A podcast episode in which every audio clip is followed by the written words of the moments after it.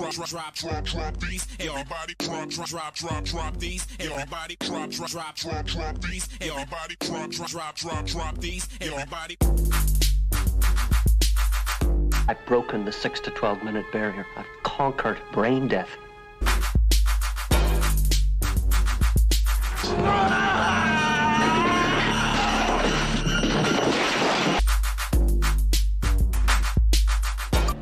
What are you thinking? How do you feel?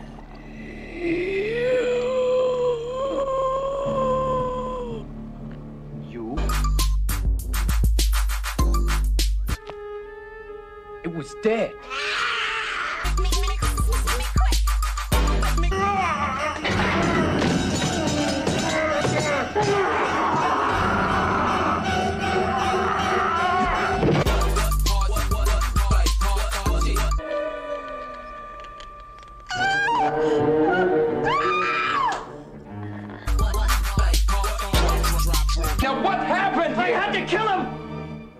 Dead?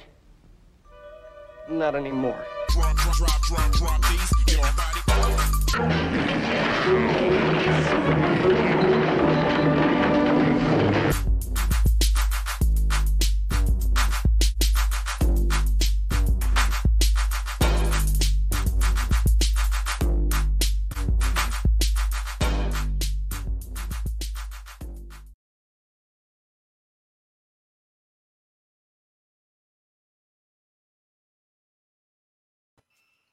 All right. Hello, everybody. Thanks for the new intro, Zach, with all the uh, movie excerpts in it. I am here. My name is Dylan. I am here with the propped up corpse of Michael Colby. You might recognize us for the Reel Boys. This is a movie discussion podcast where we normally take people's favorite movie. Did you blink? Okay, no. Um, so we take everybody's favorite movies and we normally talk about them every other Friday. We do a real wheel random selection. This week, the selection was Reanimator, the 1985 adaptation of H.P. Lovecraft's 1922 short novelette of the same name. Well, kind of no, it was Herbert West Reanimator. And I think speaking the name of the movie has reinvigorated this corpse with life. Uh, Michael, how you doing in your undeath? You bastard! All right, usually that kind of in character stuff is a sign that Michael enjoyed the movie. Hi. How you doing, Michael? Uh, well, I was dead, but uh, I'm better now. Okay. Uh, so, um, yeah, I think we can get through this movie. Yeah. Well, welcome back to this side of the veil. Uh, for those of you who don't know, Reanimator, also known as H.P. Lovecraft's Reanimator, from 1985, is a comedy horror. Every every description listed as a comedy. Uh, It- it's I about was laughing my ass through it all the way through it. Uh, Like, it's funny. it is it's not a setup punchline comedy. no, It is a comedy by virtue of the fact that the delivery and the situations that the characters get into are presented in a not it it, it knows exactly what it is. It knows exactly what it is and it leans into it. Yeah, and these everyone in this movie is just chewing up this scenery. It is one of the most like it's not good, but it's one of the most perfectly acted horror movies. Like every single person in this movie is cranked up to 13. it, it may not it's not a good movie i agree with you but it is an entertaining watch Mhm. i had a great time uh, for anyone who doesn't know it's a really simple story uh, a guy named herbert west who has a shady background in medical experimentation transfers to miskatonic university in arkham massachusetts the stomping ground of everything hp lovecraft writes in america mostly uh, meets up with a guy named dan his girlfriend and they practice and m- kind of create a way to reanimate dead human flesh. And things go badly. Yeah, Yeah. that's the, that's the entirety of the plot. Things go badly. I'm always surprised. I we watch this movie every year in my household. Um and I'm always surprised at how good of a job they do taking a story from the 1920s, like the early 20s and like adapting it to the mid 80s and the story stays very well intact. Uh, nothing really feels out of place, and it's yeah, it's definitely not a good movie. Uh, but it is one of the most fun movies that you can watch, and it has a cat murder in it, but it's not played off in uh, in a way that makes me angry. It's like a s- It's I was about to say a scary cat death, but it's also a hilarious cat death because the cat doll It's that is cute. It's attacking cute. Herbert in the basement. oh Like yeah. we were just laughing our asses off watching this cat doll that Mm-hmm. was like safety pinned to the back of his shirt. He's selling that so cat good. attack though. He He's is throwing it. himself around that room. Yep. They did a thing which I really like. Oh, fun is better than good anytime. You're right, nostalgic. You're right. I'm I'm with you on that one. Yeah, I completely agree with that. And I, I that scene. I mean, we're not going to go in like a scene, a move, a plot by plot recount because there's not a lot to talk about. But we can start. Um, that cat scene is a really good example of how this movie is like very tightly made. Because that cat will look. It doesn't look great, No. clearly, but the way that they light the room and the motion that he's exhibiting when he moves around does a good job where you're like i can get over the fact that there's a a, a rag of fur pinned to this guy's Yeah. shirt with you know the classic cat yowling playing Yeah.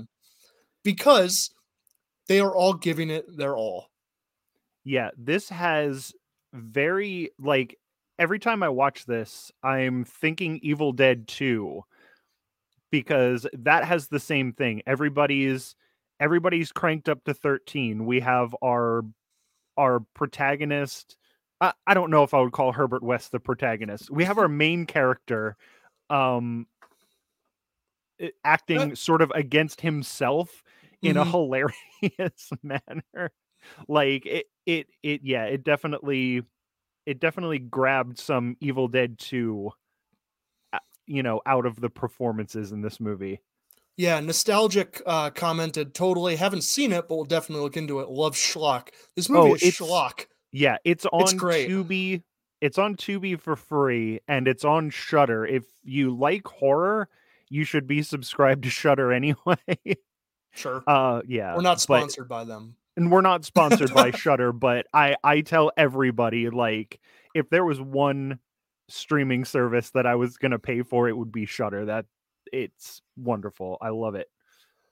but that does go into what defines this movie as schlock like what is it um and i think i think schlock is uh you know kind of like recognize it when you see it sort of thing but uh, a comment i came across from one of the production people on this movie is that until this movie the most blood that most fake blood they had ever used in a film was two gallons reanimator used Uh-huh. 24 so There's a a 12 lot of blood in this movie. there's a lot of blood and it's generally pretty well used like everybody gets real dirty and it's not like Mhm. they're staying clean after hoisting these bodies around like Yep. everybody's getting pretty uh pretty roughed up There's one blood like speaking of blood scenes, there's one um when the dean is getting murdered, he gets his fingers bit off. and then he gets thrown against the wall and the handprint that's on the wall noticeably only has three fingers two fingers and a thumb. Like you can see it on the wall and i was like that's a really cool detail. Like this is a bad movie but they pay attention it's very red blood nostalgic.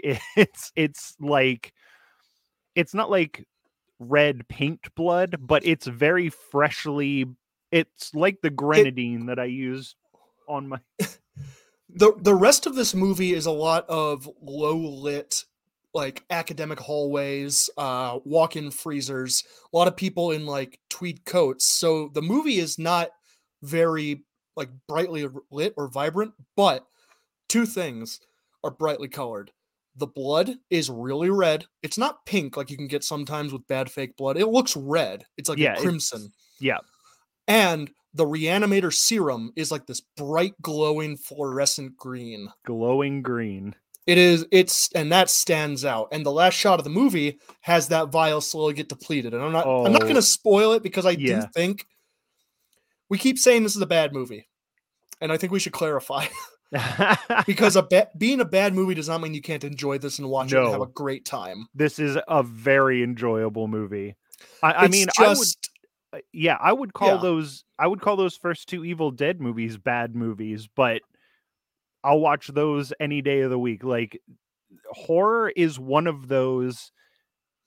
Horror is one of those genres where I kind of feel like the worse the movie is, the better. uh It's, yeah, yeah, No, uh, for sure. And this one in particular, you know, it's October 1st when we're recording this and putting it out live. Um, and this is a really nice way to kind of like ease yourself into spooky season. Uh, yeah, because it has it it it oscillates between like pretty sincere horror at what they're doing and some really comedic just kind of like you're like oh man that's cute you know it's like it was like it was made for like 900 mil- 900,000 900 million dollars Nine, uh, uh, nine hundred thousand dollars is the reported budget. This was in 1985 money, so I don't, I don't know what that generally translates to, but not much. not much. That's that's not a high budget even back then. Um, and it kind of looks like it, but again, it's really well utilized. You have two locate, you have like two and a half locations. You have the school and Dan's apartment or house. Mm-hmm. And then you get the beginning with the the German Institute, which could also be in the same building. That's for sure in the Yeah. same building that the school and the morgue are in. but it, it's a very economic movie and that doesn't necessarily detract from it it's just a style thing i mean it's stuart alan gordon that guy is like he did reanimator he did from beyond he did a few other lovecraft inspired things From Um, Beyond is amazing. from beyond is a trip Yeah. from beyond is on the other end of schlock for this whereas this is goofy schlock from beyond is creepy Yeah. um and are you it's it, it's also with uh oh I always Oh, forget his name. jeffrey name. combs Jeffrey Combs is also in that and he is he's one of the best schlocky horror actors that there is. He's like he's like on the Mount Rushmore of horror actors for me. Absolutely. He's got like it looks almost like he's wearing prosthetics on his face because it's it uh, there are parts of it that are so pronounced and so smooth. yeah. And every whenever he emotes, he's always just like He has yeah, he's and he snaps he's the got pencils. big emotions. Got big emotions and he shows them. And he's him and Kyle MacLachlan could have played brothers in something. he his delivery is always is so sinister and Mhm. a little fey, but he never like he's never outright like villainous. He is just He's- he's driven. Yes and he's also very like i'm smarter and better than you and it like and the way that he acts again cranked up past where you need to be um it really portrays that it's he it, i don't think that he could do too much outside of horror but he's like perfect in these horror movies. Um, did you know this was originally written as a stage play? I believe that. Yeah, and uh, they did eventually put on a stage adaptation. It was a musical. Um, I Which- don't like that. I I'd be willing to go see it, like a local production of it. I'd be into it. Hmm. but you know it would have to be its own thing um but this does feel like an adapted stage play in that like we were talking about there aren't many characters they're usually constrained to single settings uh and i guess the use of like i guess the use of fake blood kind of feels like you know some guy behind the stage with like a squirt bottle just like yeah, it definitely has at points it has the feeling of when they have the like the hose up their sleeve and they're like Mhm. holding it and it's just shooting out. They did that a lot on like Saturday Night Live and stuff uh when they're doing the stage. Yeah, but yeah, the amount of blood is ridiculous and the like the best uses of it and where it gets used the most is usually on Herbert's clean white shirts that he keeps changing into Yes. and then immediately just gets splattered with blood and then like somebody will reach up and grab him and then he has like a handprint with like a slide down on his on his white shirt After the Ye- scene with the uh, the dean, when he is just like up to his his white shirt is coated in blood up to the elbows, Yep. and he's like, "Listen, I'm not doing anything wrong here. We got the freshest corpse we can possibly have. yeah Every second we spend talking is wasting time." And I'm like, "Okay, you know, I I'm not necessarily on your side, but I understand where you're coming from."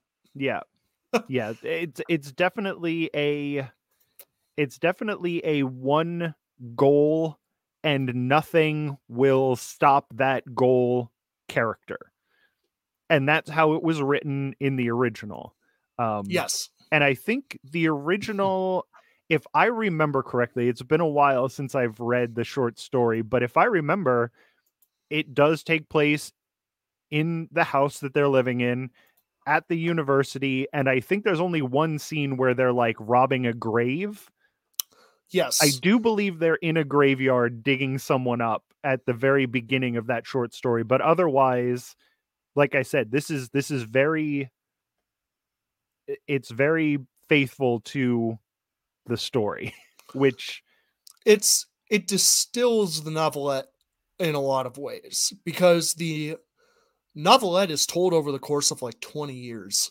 It's a long-term thing and it's about the two of them. It's about Dan and Herbert. Is Yeah. Herbert West. Yeah. It's about. Dan and Herbert West spending a long like a large portion of their life attempting to perfect this resurrection serum or reanimator serum. They rob graves, they get involved in I think it's typhus, typhoid. Uh, when typhoid breaks out, they get involved in helping people with typhoid so they can take those corpses.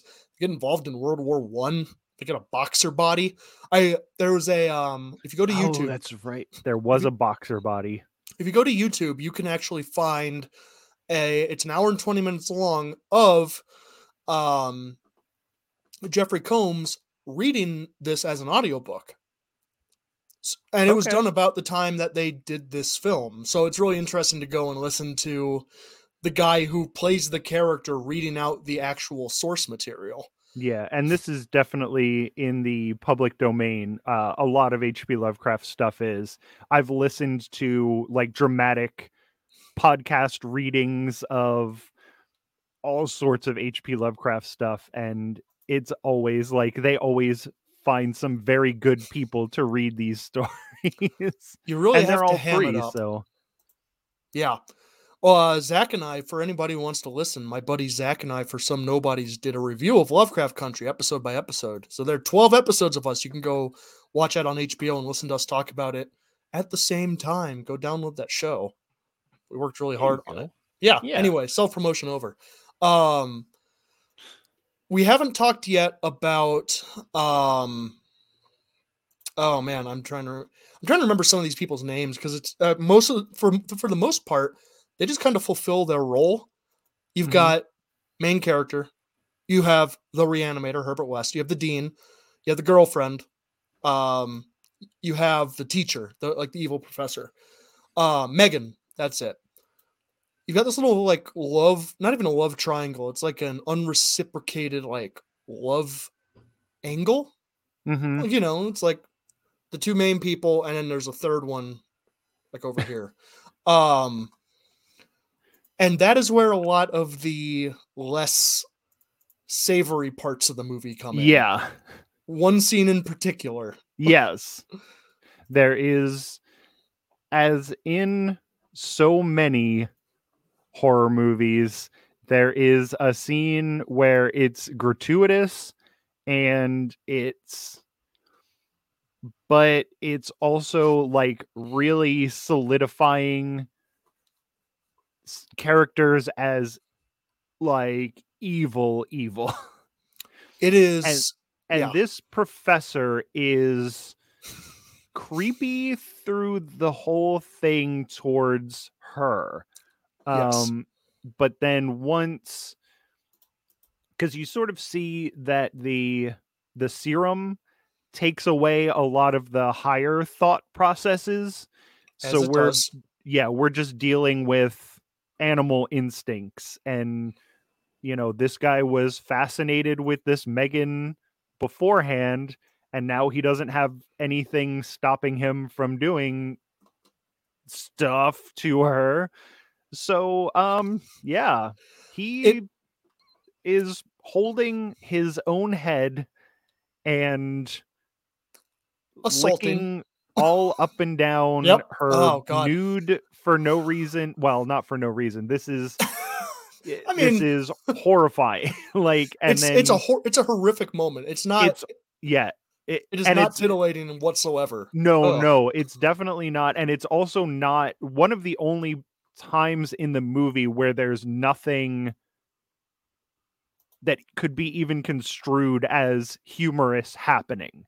So I think it's done the best way it could have been. But I can definitely still see people not wanting to see it because it is graphic. That is the moment where I think a lot of people look away from the screen. Yeah. And Un- I, understandably so. yeah, I, I don't blame them. I, I mean, I've seen this movie a bunch of times and um again, I'm going to compare this to Evil Dead again, but there's also a scene like that in the first Mhm. Evil Dead. And there are ways that you can do that. there are I- ways that you can do it and like it has a purpose in the movie. It isn't it, it is to solidify these things as evil. Um and if they would have had any sort of uh, because like like you said and like I said I was laughing through this whole movie and it's billed as like a comedy horror and if they would have put any comedy in that part that would have been a bad decision but this movie's sort of skirts bad decisions everywhere which is another one of its strengths Well, that scene in particular goes on for a, a little while. And then just before it gets to the point where it's like, all right, we're like, it's just, it devolves. Herbert breaks in the door. Yeah. And what is it? It's like, you're a pretty lousy professor if all you do is hang out with the, this bubble headed co ed or something like Yeah. that. Like, he says something snarky, and the tension's broken. And he's got his head held to his chest because he's obviously like inside a suit poking his head out yeah um which is just another testament to the practicality of the filmmaking but it, if the scene goes on long enough for you to feel horrified mm-hmm. without going into overly gratuitous territory and on the other end of it you have the comedic moment of these one liners that Herbert West delivers just with a straight deadpan yeah and then in the background you see Dan helping her off the table. So it it it very it knows what to do with its time, yeah I think. Yeah. yeah this is a it it's less than 90 minutes it's an hour It's like and 86. 26 minutes um and it it does feel a little bit long because there are some there are more slow parts than you would normally want in a schlocky horror movie like this especially in the beginning until it gets going like once it gets going it just stays in overdrive but it it takes a while longer than you would like for it to get there I I don't know. I the the beginning felt like build up and I think that plays really strongly off Jeffrey Combs's like sinister kind of like when he shows up outside Dan's door and is like I'm here for the apartment. It's yeah like and, he, and he's not he's not he's not like uh bartering. He's not saying I'm interested in applying. He's like I'm here for the apartment. The Yeah. basement will do fine.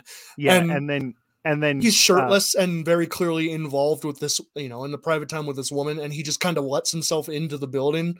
Yeah, and then she says she says, "Oh, you know, don't you want to talk about this before you make this decision and he's like no the decision is made i'm Mhm. living here And you have these weird, like the little comedic moments when he's in the lecture with the doctor and he's snapping the pencils to show his disapproval. Mhm. And he snaps the pencil and it shows the doctor staring at him and he just lifts up another pencil and gets it ready. yeah And I don't, yeah, I don't know. The beginning, I understand it feeling slow, but it never felt like it was wasting time. no no it doesn't waste its time it, it's a very it's a very well made movie for the way it's made but eh, yeah it it does drag a little bit maybe maybe that was me being hungry before because i didn't eat before i watched it so i may have been a little bit grumpy and i'm like can we just get to the zombies already Yeah. sure. Which we get, we get a pretty good zombie reveal scene at the end there when the zombies pop off the gurneys. yeah when we the best character in and this is this is going towards everyone has it cranked up in this movie my favorite character in this movie is this security guard Yeah. down at the morgue because he's just like you know eh, he's laughing and having fun with this Mhm. doctor and then at the end when shit's going down and he's like he looks in he sees what's going on and he's just like fuck this and he just Yep. runs away and i'm like perfect Yeah. and but but like the exaggerated look on his face the exaggerated like almost cartoon you know where he starts to pump up to start running is just it's perfect it's yeah that character is hilarious and then you don't see him the rest of the time he Yeah, he got made the it out. hell out of that building and Yeah. i was like uh, i was like this this is it, it- it's little details like that like i said we're not we're not spending a lot of money to make this movie and it shows but the little details that they don't skimp out on is what makes what makes this thing what it is it I my favorite scene with that security guard is when um uh, what's his name? Dr. Hill, the the bad guy, mm-hmm. after he has had his head removed with a shovel and reanimated, Mhm. is sneaking into the morgue with a with like an anatomy skull on his forehead, and he's sneaking sideways because half of it is just skull. And the security guard's just like, "Are you Doctor Hill? How you doing?" Break time, and he just gets up and leaves. And I'm like, "Yeah, all right, way to go, man." that that that anatomy head is hilariously oversized and i was like i'm watching this and i'm like man this thing looks stupid why is it so big and then i i remembered i was like oh yeah because it needs to fit over top of somebody's head later Yeah. I you know you got to do what you got to do with you got to you, 900,000. you got to do what you got to do and it, it i i can't fault that because i have definitely done things like podcast podcast production like costumes and stuff where you do the best with what you have and that's what you have to work with. And you know i, I think it shows through when you care about what you're doing even if you don't have the resources to do exactly what you want. But if you're doing what you want with what you have it shows and it really shows in this movie And I think there's an aspect to leaning into it that gets the audience on your side because Mm-hmm. it feels like the filmmaker is be is acknowledging, "Hey, we know this doesn't look great. yeah C- go with it. yeah We're going with it. You Yeah. guys come along." And yeah then follow and then- follow yeah, us we'll, yeah. we'll we'll take you somewhere you want to go i promise We're going to have a great time. It's not going to look great, but it doesn't need to because we're all Yeah. having fun. Yeah, we're and gonna we're gonna have some bumps in the road but we'll yeah, we'll get over those which is more than you can say for some other Lovecraft adaptations. I think, uh, which I think I think uh, an issue that a lot of them run into is that they try too hard sometimes. Mhm. Um, I'm thinking in particular of the re- most recent Color Out of Space, adaptation with Nicolas Cage Yes. Isn't a bad. It's not a bad movie. There are some. Have you seen it? Yeah. There are some moments in that movie that are some of the most. I mean, speaking brutally, fucked up things I've seen in a movie as far as what happens to characters. In between those like really high points, Mhm. it is dull. yeah. Um, and yeah, I it, Lovecraft adaptations have the issue where they have to overcome a hundred years of progress in prose and Yes. uh, more than a hundred years progress in social values. Yes. And they also have to get over the fact that Lovecraft didn't describe his creatures or anything in great detail. Um as far as I know, the only thing like like in uh oh what's the one that the that takes it takes place up in Antarctica and then there's like the barrel creatures with Um, the At the Mountains of Madness. At the Mountains with, of the elder Madness, things. Yeah. they they just he describes those very well like i've seen drawings of a Mm-hmm. lot of different lovecraft creatures and that's the only one that's like really consistent besides cthulhu which he drew himself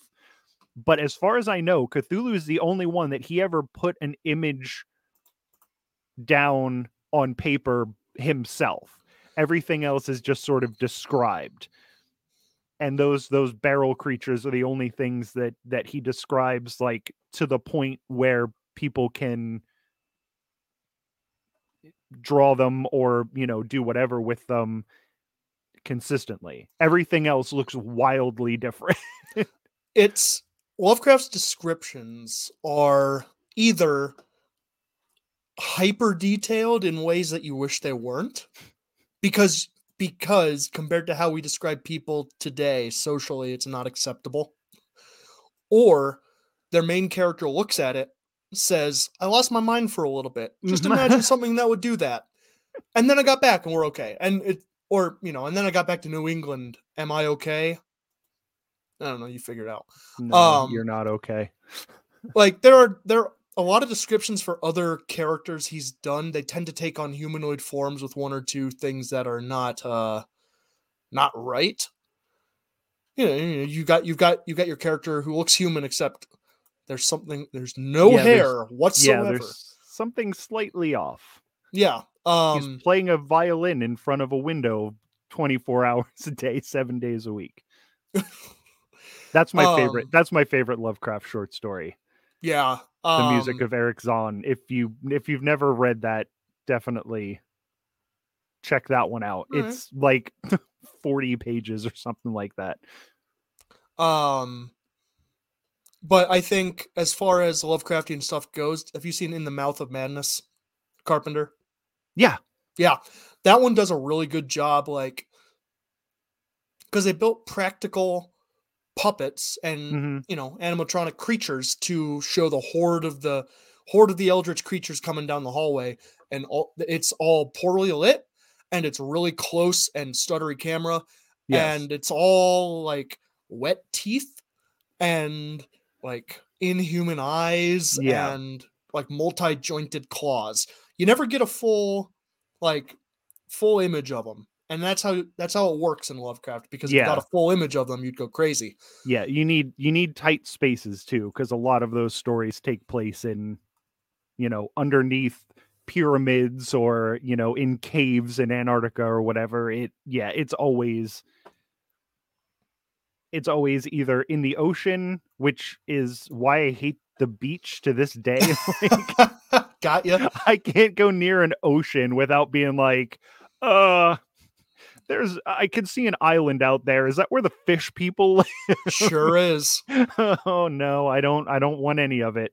Oh Um, man. but yeah, it's either the, the ocean or just tight, compact tunnels underneath something. And yeah, it's, and this even though this isn't in anywhere, we're always in a basement or we're in a morgue or we're in, you know, a classroom.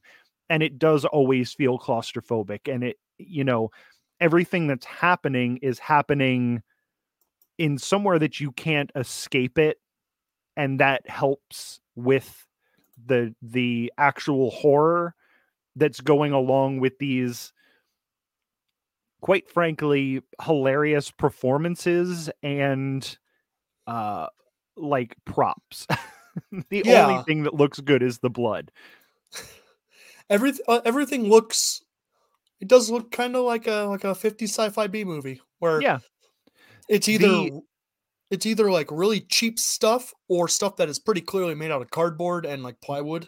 yeah the makeup is very good though um like the the dean's when he you know gets reanimated and he's in that padded room Yeah. he looks scary like Yeah. that's very good very effective horror makeup um and the other thing that i think works really well that i never noticed until this time but the soundtrack is very cool like it it goes when it needs to it like crescendos it's it's almost like a john carpenter soundtrack it's like synthy and it's high pitched and it's piercing and it gets to where it needs to be during the action and it like builds itself up it's it's a very good score to this movie i shouldn't have said soundtrack the the No, score itself Well, whatever. nobody's nobody's gonna get mad at us. We're not, you know, dunking on some Indonesian action movie. Um,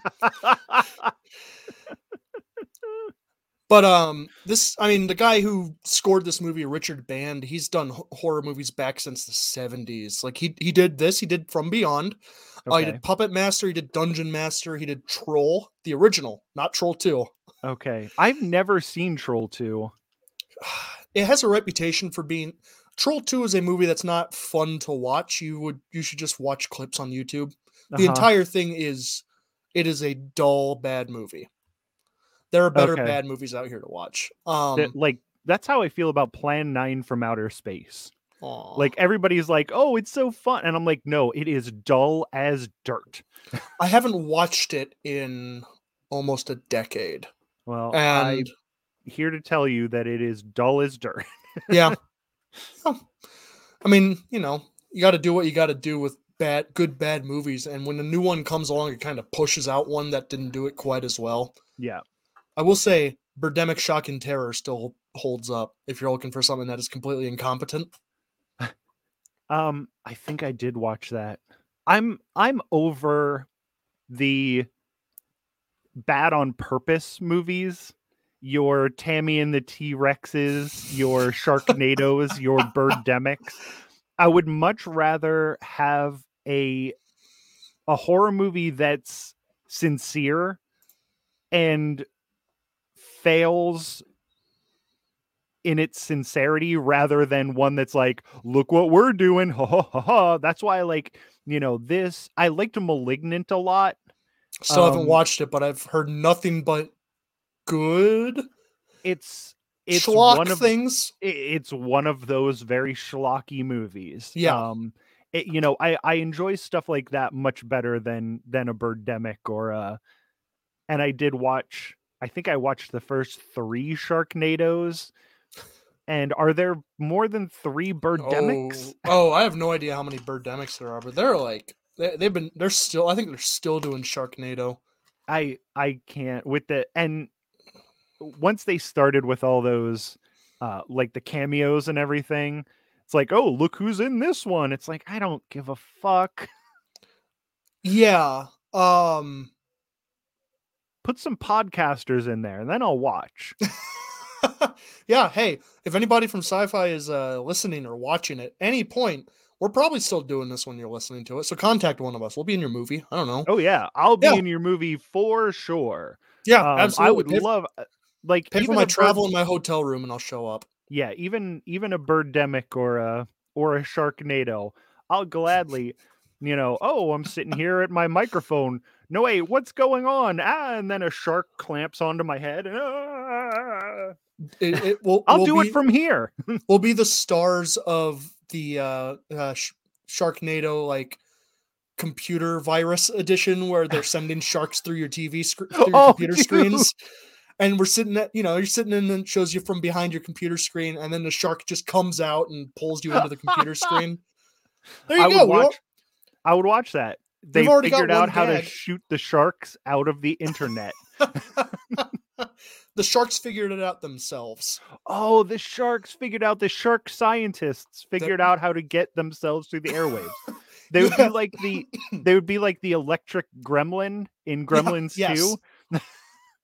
You have like a scientist who's played by someone like David Spade. Like the sharks, the sharks are learning, man. Like, Oh, you know, he's just got a lab get- coat on. That's a great way to get Spade on our side to do our Yeah. other project with him. Yeah, All right. If you wanna, if you wanna catch all of these references and understand the context, go listen to Twitching Upstream from this last week, where the on the uh the September twenty eighth episode where we did a Yeah, story called "A Spade Too Far." a spade too far, which means nothing unless you actually watch this. No, go listen to it. It's a good time. which was which is wild. I,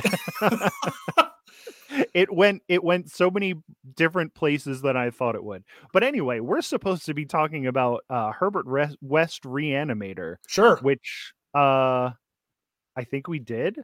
I you, I mean, we get to this point sometimes when we talk about a movie, just the two of us, I've noticed, Mhm. where it's like kind of said what we need to say. And oftentimes we manage to go further because we bring up a point we hadn't thought about.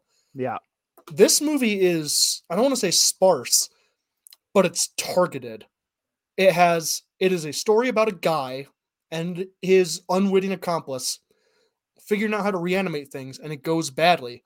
Yeah. Um it's definitely a much it's a much easier watch than it is to talk about because of you know the pacing is very good once it gets going and the visuals are very striking because even though we are in a lot of dimly lit corridors but you said that it's almost all dimly lit but when they're in the morgue like when they're in classrooms it's it's it's brightly lit and the blood on these white you know everybody's wearing white shirts and you know they want to make sure that we're getting that blood contrast um and you know then when it does go dark that's when they pull out that that syringe full of that glowing green stuff oh Yep. man it's it's a treat to look at um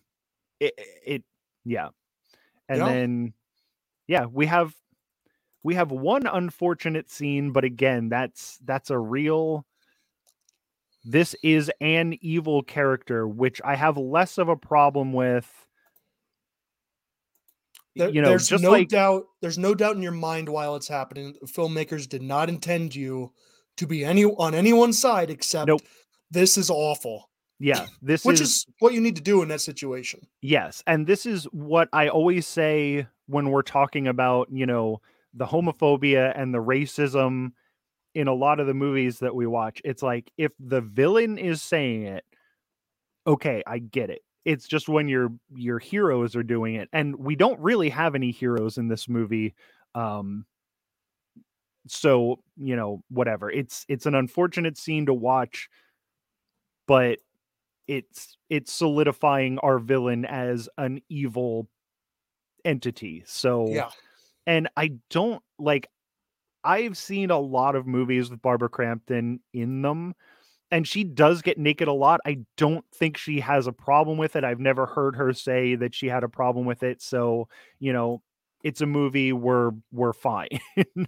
um I think she was apparently brought in as the second actor to be that character because the other one left. And I believe that. yeah, um, she's got a scream to her. She's very good at screaming. She's got a great Oh. horror movie scream. Yeah, and she's again, I'm you know, that's a majority of what I watch is is horror movies and she's in a lot of them and she's definitely a scream queen. Possibly the best one that there ever was. She's in the she's in the discussion anyway. Oh yeah, she's absolutely in the running. Um, Yeah. I do think um, I can't remember her name. Laura Palmer does a really good unhinged oh, scream. she's a great screamer, yeah. Um, but she's not in as many things. gonna isolate that line of audio. Um, Send it to me. I'll I'll Okay, use that yeah. as my ringtone. anyway. oh, all right. Um, no, um, I I think, I mean, this is a recommendation from me. I know we're not Oh. quite at ratings, but I just want to Yeah. like. And this movie seems to have been pretty well kind of regarded. Like people listed in their like best. It's become a cult hit. Yeah. Uh, it's got a re- guess what this Rotten Tomatoes rating is. Hmm. 83. You're off by ten percent. It's ninety three. Wow. Yeah, with an average of seven point eight. Okay. People like this movie, and I, I I'm kind of glad Yeah. that there is that there is um not admiration, but appreciation Appreci- yeah, for appreciation something of- as goofy but sincere as this Yeah. movie is. Because I, you know, I'm I'm writing I'm writing something right now about it. Uh, it's an idea that Zach and I did on uh, talking upstream back in the day, where a cop gets possessed by a demon and goes out to fight crime, and it's called Deadbeat. Um, and it's it's gonna be kind of schlocky but sincere if we can manage it. So Okay. I, I'm glad that there is still there are still people here who do that. Yeah. And I I think that's big in the horror community. I think uh, because I don't want to I don't want to sound like I'm like, "Oh, in the horror community we appreciate because that's not but the the Sharknadoes and the Birdemics like these these crazy, you know, stupid over the top movies I think get a much bigger audience. I think they're more easily accessible to people who don't really like horror, like don't want to watch the the real eh, like the gorier, the more Yeah. Almost serious movies and I totally get that. But you're always going to have an audience for this kind of stuff because there's there is people who would rather watch a reanimator than a Sharknado. And it might not be the biggest audience in the world, but if you do it right, you know, people are going to be on your side for that type of project. Yeah. No, I think so as well. Um, yeah, I don't know. Uh trying to drag this out if we can. I don't know. Yeah. I, I mean, yeah, I don't, I feel like we don't need to. Uh, do you have any other um, Lovecraft movies that you're, you know, because I know a couple of years ago, because we watch a horror movie every day in Mhm. October um, in my household, and we did a real, we did a real Lovecraft movie thing, and there's some, there's some terrible ones, but like this, um, yeah, in the mouth of madness is great. There is a It's What the is best the one- Lovecraft adaptation that has nothing that is not based on a Lovecraft story. the thing. Uh, in the Mouth of Madness. Yeah. Yeah. Okay. Not the thing. Not the thing. The Um, thing is also very Lovecraftian. Yes. Uh oh, what up, Xenonox? It's been a minute. Um the thing is I mean that's an adaptation of a that's a that's a remake of a 50s B movie. Yes. Um and for good reason I think people remember the 80s one. Um I love that movie.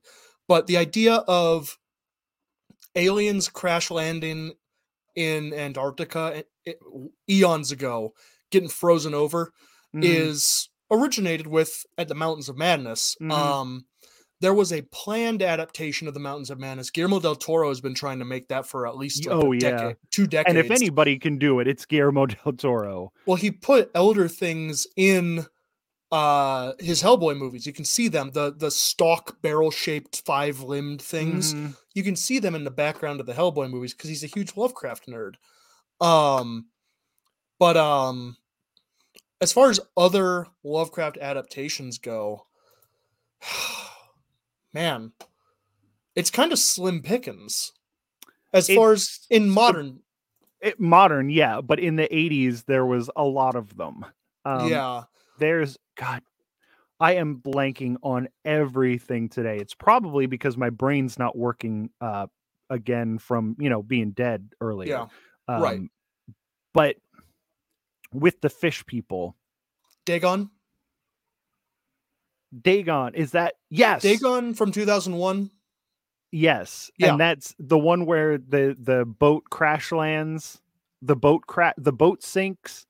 And then there's like this real nerdy goofball with a Miskatonic University Yes, the, sweatshirt on. the yacht. The yacht crashes. Yeah, Yes, yeah, that movie ruled. Like I was Yeah. surprised with how much that movie ruled. there was a short film adaptation of the Call of Cthulhu that I saw.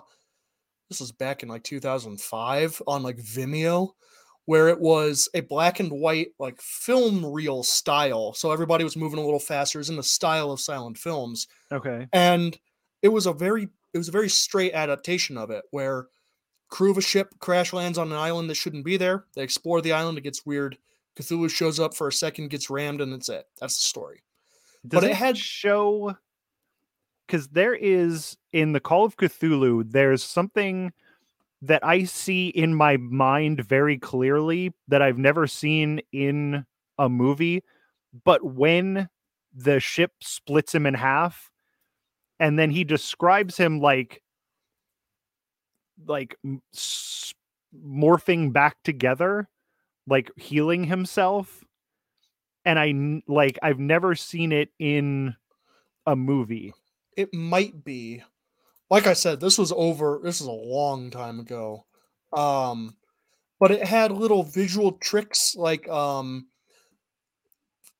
uh R'lyeh, the city that Cthulhu allegedly sleeps in, the island that they crash on, is supposed to have non-Euclidean geometry, which means Mhm. it doesn't follow geometry as we understand it.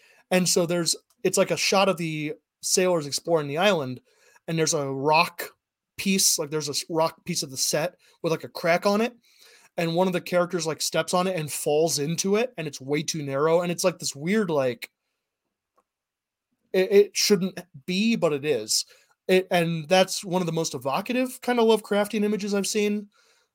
Um, but a lot of modern adaptations, including uh Lovecraft Country, which I'm on record of I like that, tend to turn his monsters into more conventional like meat creature, you know, like Mhm, monsters, as mhm. opposed to insanity inducing bags of matter Mhm. that might not be real. Like, yeah, but the original it's hard to adapt is the Yeah. issue. because there's definitely like the way that Cthulhu is described, at least by Lovecraft himself, is very squid like, like very invertebrate. And yes. they don't really like anytime they put him in stuff, he always has like a big human body, which definitely looks cooler. But there's something about just like eh, just like squid and octopus in general that's creepy you know they they have different dna than everything else they have different eye structures than everything else like they are basically aliens and there is something about what they're able to accomplish just being squishy things um Yeah. that has always like again why I stay away from the ocean if I can because I don't I think if even the smallest octopus ever touched me when I was in the ocean, I would have a heart attack and die. like Sure. I just I don't like the thought of those things existing. Yeah.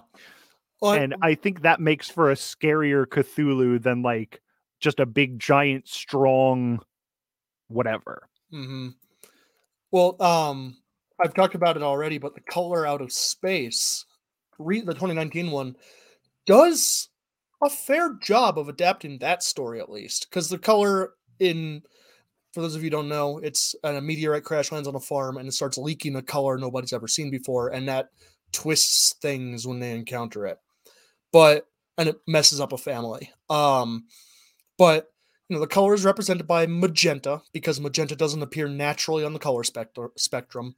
It does weird stuff, and then it kind of devolves into just crazy axe murder stuff. Mm-hmm. Um, but you know, I it, it's when you're starved for Lovecraft adaptations that kind of co- capture the theme of it. I think it's probably enough, and it's really interesting because it's the guy who um did the horrific uh attempt at adapting Island of Dr. Moreau, Richard Stanley. I don't know if you know oh, that is that story. the same guy? Same guy from the Okay. 1996 Moreau. Yeah, I'm a big uh H.G. Wells fan as well. Okay. Um, I love H.G. Wells stuff like The Invisible Man, um, uh, the Alien one, uh, War of the Worlds. War of the World. I don't think they've, I don't think they've ever adapted that into a good movie either. I thought you were going to say I it don't think a- they it- they never actually say the title. Yeah, and it's a weird story because it ends with all of the aliens dying from just germs that we have. Hmm. It's You got the Tom. You got the Tom Cruise movie from 2004. I can't look at Tom Cruise's face. Yeah. All right. it's it's fine. yeah but um why was i why was i talking about hg wells all of a sudden Uh, because I brought up Island of Dr. Moreau because Oh, the yeah, director okay. of that direct is directing a trilogy of Lovecraft movies. okay He's doing the Dunwich Horror next, which I believe is I don't think it's a monster one. I think it's a I think it's a mad science one. Because Lovecraft wrote three things. He wrote ghosts, mad Mhm. science, and eldritch abominations. hmm Um No, Dunwich Horror is an is an eldritch horror movie. Okay, cool. It's gonna be like a like a monster movie. That's gonna be a good one. But he's doing a trilogy of Lovecraft movies. He did The Color Out of Space recently. He's doing Dunwich Horror, and he hasn't announced what the third one is. But is dunwich the one where the the there's like a prince and he lives in an underground like I- kingdom and then he finds himself up on the surface world I don't and think then everyone's so. afraid of him No, Dunwich Horror is when um there's like a like a thing in the barn and the only person who could do anything to it dies and then it gets really big and destroys most of the town. Oh. Okay Yeah, I don't know. Yeah, I get I also because anytime I've ever read Lovecraft is always in compilations of short stories, so everything sort of smooshes together. Yeah. So I never remember what's what. Also, bad brain. Yeah. Um, and then the only other Lovecraft thing that really comes to mind when I think about it is an HBO original movie from 1990 called To Cast a Deadly Spell. Uh, it's got Julianne Moore, got Okay, Clancy I'm in. Brown, Oh, I'm double in. Fred Ward Okay. from uh, Tremors. I think he was in Tremors. Um, and it's got uh, David Warner. He's uh, the British villain and everything. But it's about how Detective Howard Philip Lovecraft is a private eye in Chicago or in New York where everybody uses magic except for him. Hmm. It's very fun. It's not Okay. great. It's uh there are certain plot points that don't necessarily line up with modern values, and that's all I'm going to say about it. But it's Mhm. not it's never it's never hateful. Okay. But it's it's fun. Uh it's another one of those schlocky ones where the money is clearly not necessarily there, but they tried. Okay. Yeah, it's it's worth Uh, a look. I mean, Julianne Moore and Clancy Brown. I'll I'll watch Yeah. it. Yeah. Yeah. I Yeah, it's it, as far as Lovecraft adaptations into movies, I do think that this is the best one. I think Reanimator is is the best one. Um, it's the one that I would definitely watch over anything else that's been adapted. I watched the first two episodes of Lovecraft Country and I liked it, but I also have a very short attention span. And if I stop watching something, I very rarely go back to it. So Yeah, no, I get it. Um I I would I would recommend Lovecraft Country if you have time to watch an 8 uh 10 episode hour long. I think it's 10, 8 or 10 hour long episode series. It's got some fun monster stuff throughout. Um, and it, you know, it's got your social commentary that you like so much. I I do like I Pretty do- I- that's the part that I liked about it, and I Yeah. was like, but it also just like every other HBO show that I seem to watch, it takes forever to get going, and then apparently I stop watching them at the exact point where the stuff starts happening. if you only watch the first two episodes, that third one is where things kind of start. Yeah. of course, Yeah. that's how it works. Yeah.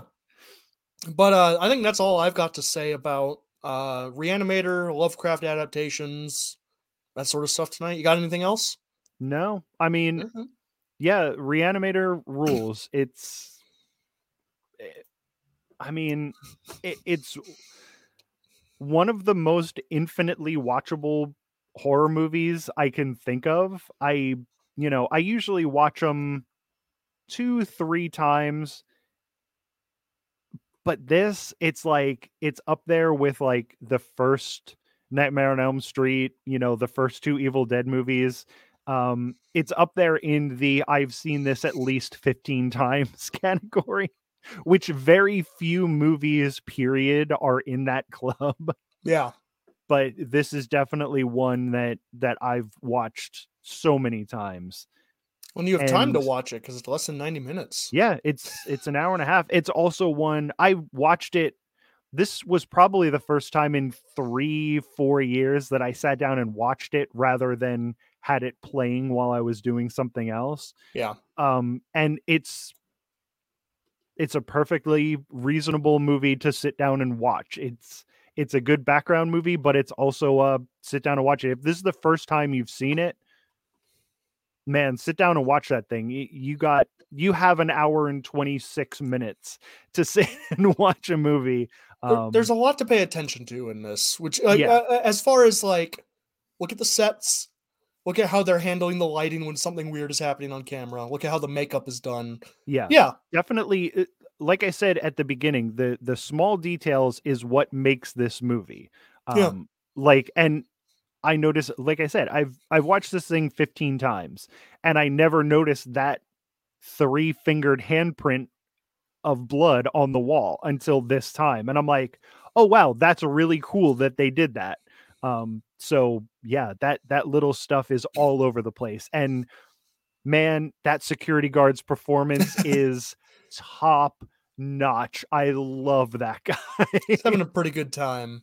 he's having a great time All right. And I think before we get into reels and pitches or pitches plugs, I'm going to just go through because the Reel Boys, uh, despite the fact that Michael and I do this pretty often, yes They're Jack actually- billings presents some nobodies Reel Boys there are uh, there are eight Reel Boys on the panel, and sometimes more than three show up.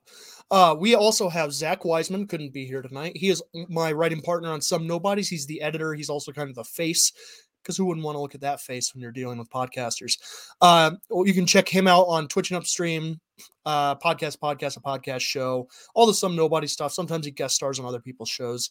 We got Phil Better, the Canadian, uh, the Canadian Stallion, which is the name of a show he's done, which I I think is supposed to be a Rocky title. yeah it's he's trying his hand at at doing like audio dramas and he's just not a very good writer it's basically just rocky and i think he just took the scripts and just replaced all the rockies with phils but I- like everything else is ba- like he's married to adrian it's Mhm. it's ridiculous It's just not compelling to listen to a boxing match. yeah Where, however, I will say, good foley work. Phil did his own foley work where he actually like punched a steak to get Mhm. all those punching noises. So you know, props to him. Uh, you can also find him at Invest in Yourself, a digital entrepreneur podcast. He has a, an Instagram or a Twitter tag. I just have the I just have the handle here at podcaster Phil Better. So go check him out. Apparently, he's- yeah, he gives good advice. he's also doing uh one horror movie every day in October podcast, which I think is a little bit of a ripoff, and he's calling it Schlocktoberfest. And I He think would. that's just not the best name for for a, a daily uh, horror movie podcast. Uh, whatever, whatever, whatever you say. Uh, we've also got Justin Wallace of Carpool Shenanigans, which has, I think, officially run down, but Yep. he's got anime shenanigans where he and a bunch of other weebs talk about anime. uh, I like anime too. I'm a weeb, whatever. It's not. It's a term of endearment. Um, go listen to him. He's got good stuff. We've got Jerian Blaze who does the Cloud Chronicles, and DL Smokes who does Oops Caught Me Smoking. Uh, they have combined their powers to do a sports podcast called Bet That with Dan and Jerian. They do a live show, so go check them out as well. And of course, the most famous of the Reel Boys, Chris Harvey, improv comedian, movie star, uh, music video star, and he's got his own show, the Chris Plus Chris Show. He's touring or something. He's doing something. and he also has his own quesadilla restaurant, which I'm not making up. Um, Wait, really? yeah, it's called Just in Queso, and it's in uh, Ohio somewhere. So check out Huh. Just in Queso if you're in Ohio. And all the pictures, all the pictures that he posts of his food look delicious. In Barberton, Ohio. So yeah, that's a plug for just in queso. In wow, okay, cool. That's cool. That's Yeah, I had no idea. Right yeah, on, good for you, Chris. That's awesome. Ohio needs more good Mexican restaurants. yeah, definitely. Oh man. All right. Uh, where is Barberton? It's uh. Oh man. I think it's Cleveland area. Uh, it's near Akron. So if you're in the Akron area, go a little southwest and you'll hit Barberton. Yeah. Uh, so uh, I think it's on to us now. Michael Colby, uh, give us your reels and your plugs and anything else you want to say. I'm giving this thing an eight. Um, it's very watchable. There's problems with it that uh, are more glaring every time that I watch it, but it's still a very fun movie. Um, it's it's again one of those things I appreciate because it's done with care for with what they had. They made the movie that they wanted to make and you could tell that they cared about it and I that's one of my like top things to to see in a movie. Um so I'm giving this an 8. I I watch it every year despite the problems that I have with it. Um but it's it's an infinitely watchable movie. Uh, so I am going to plug all of my shows now. No Time to Binge is going to be back very soon, um, sooner than I think any of us actually expected. Yeah. Uh, but I it'll be back. Yeah. so so that's a very fun show that we do uh, with it's Jack Billings people and some nobodies people and then B Highland and it's a very weird improv experience. Uh, and then I have I love this terrible game which we just did our 25th episode. Uh, so that one's going strong. Um, we got uh, Generation Clash, which we just put out the fifth episode of that one. It's about Primus, which is one of my favorite bands. Um, and then uh, I love me some fart rock. Oh man, there is something about Primus. I I know I do. that I like Primus a lot, but I know fart rock. whatever, and a lot of people don't like it, but it's just so fun. Yeah. Um, and then Jack Billings presents. Uh, my na- me and my neighbor Michael is over. You can watch, you can listen to everything. Me and my neighbor Michael from beginning to end, and then we started Haunted Apartment Complex, which we took everything that we learned from our mistakes in me and my neighbor Michael and have fixed them. So this thing has started off crazy and it's just getting crazier. Um, and then in October, starting today, actually, right about now, if you're listening to this live, um, the first episode of Quick Cuts is out. It's uh, five to seven minutes every day, horror movie reviews. Uh, today is Evil Dead, the first one. And tomorrow is Aerobicide, also known as Killer Workout Oh, which I have seen before, and it's wacky. I, I think it's Killer workout. Is that the one with the if you wanna giant safety pin? Giant safety pin, yes. Yeah. giant safety Okay. murders in a gym. Yeah. Also, a lot of white guy karate. Yeah. It's from that era. So yeah, check that. Check all of those things out. Follow me on Twitter at my neighbor M I C H one, and I post all of my new episodes whenever anything comes out, which is almost every day of the week at this point. So Yeah.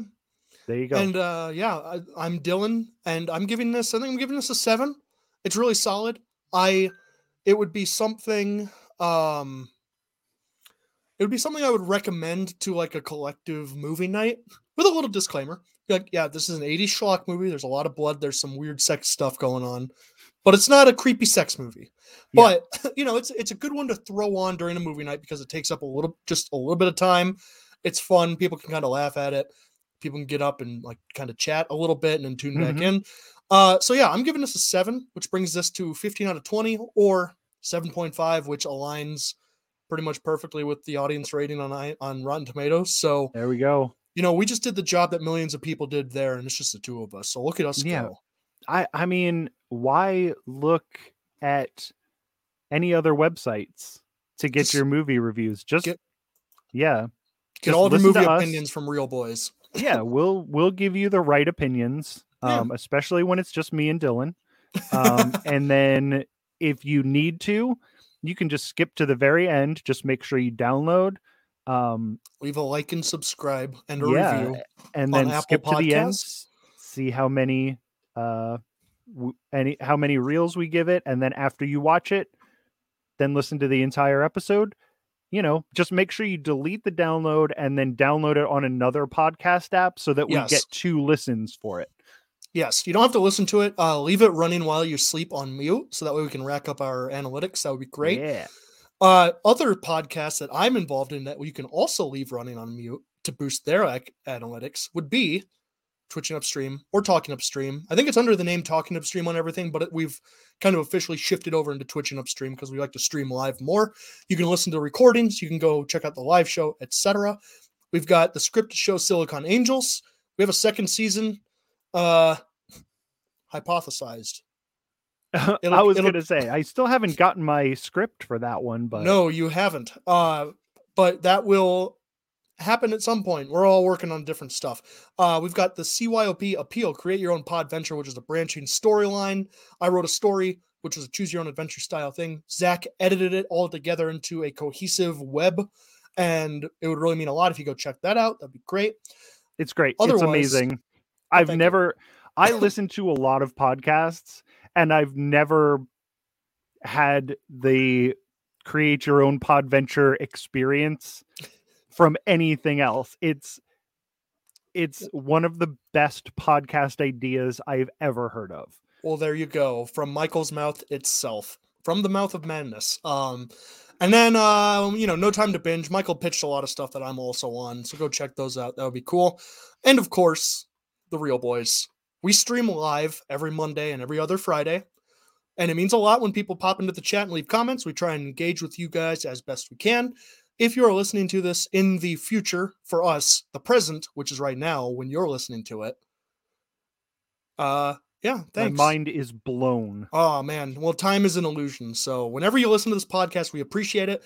Try and leave a rating and a review if you like it. Uh, that also means a lot to us. And uh, follow me at Vorpal Words on every platform uh, because I managed to get onto everywhere and take that name before anyone else, which I'm glad to.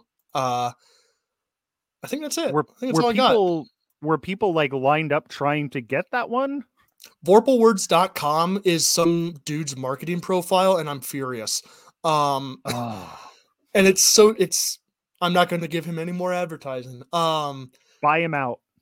yeah oh yeah shouldn't be any issue he's wearing a suit in this picture so you know Oh, this hoodie this hoodie wiener. competes yeah what a wiener on that note we're just a couple of wieners we're talking about movies go out be good to each other Yeah. don't if anybody's still if anybody's still listening because they're also wieners who have nothing uh, to do on a Friday night just like us two. I mean i'm committed to doing this i could be doing something else but i have to be here to run the show I wouldn't I wouldn't. I, I I got nothing else to do. Cool. Yeah. Uh, so yeah, every other Friday, check us out here where we do something random. I think next week, next two weeks on the uh, 15th, we'll be doing the raid. The That's a, uh. That's an executive decision on our parts. We wanted Yes. we want to do a movie that we uh, know that we enjoy. So we're gonna watch The Raid. You can Yeah. watch it. I think it's available to stream. Uh, I think definitely on this Netflix. preloaded. We'll find it. Yeah, you can find it. I was just I was thinking about I was thinking about the raid. Like I think about that movie a lot. Um I was thinking about watching Dredd again Yeah. and I'm like I'm like, yeah, that movie rules. Maybe I'll watch like like the raid, the raid 2 and then Dredd like it's just right the in a same row. Movie set in Mega City One. Yeah. It's But- Dredd is great. Um, Dredd's great and so is the raid. I didn't Yeah. see the raid 2, so I haven't seen the Raid two either. maybe maybe that's what I'll do when I go to watch the raid for the show next week. I'll just watch both of them and then maybe Dredd as well. But yeah, I definitely I am into a martial arts movie set in one area where somebody just has to work their way up to the top of it. Like uh uh the protector is that way. Um yeah, this Yeah. we should do the protector at some point too All right. like martial arts movies are second to horror for me i love like i love Yeah. Tony Jaa movies and you know raid movies and Dredd movies anything uh, before 2000 with stallone in it Monday, we are finally going to pay off all of the jokes we've been making since the first episode. It is Phil Better's number two movie, Boondock Saints. oh i don't want to Don't be i don't mean. want to watch this movie again Don't be mean. i'm Don't don't don't be mean, Michael. On that note, I'm going to leave us on that note, and that's advice for everybody out there as well. Don't be mean, even if you have to watch the Boondock Saints for your movie podcast. i'm biting my tongue I know how relatable that is, so I'm going to leave you all there. Enjoy your Friday nights or whatever night it is that you listen to this. And uh, hopefully, we'll see you next time. Have a good one. Drop, drop, drop, drop, drop these. Everybody drop, drop, drop, drop, drop these. Everybody drop, drop, drop, drop, drop these. Everybody drop, drop, drop, drop, drop these. Everybody. Aw, he wants to go off road. Are you gonna shoot that shot when you get the land? He was right on my ass, man. But you were wide open. Who wrote this? I did. Ask him if he got the letter. Did you get the letter? What letter?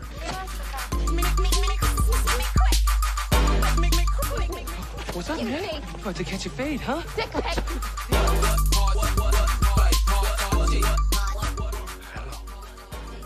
My name is Inigo Montoya.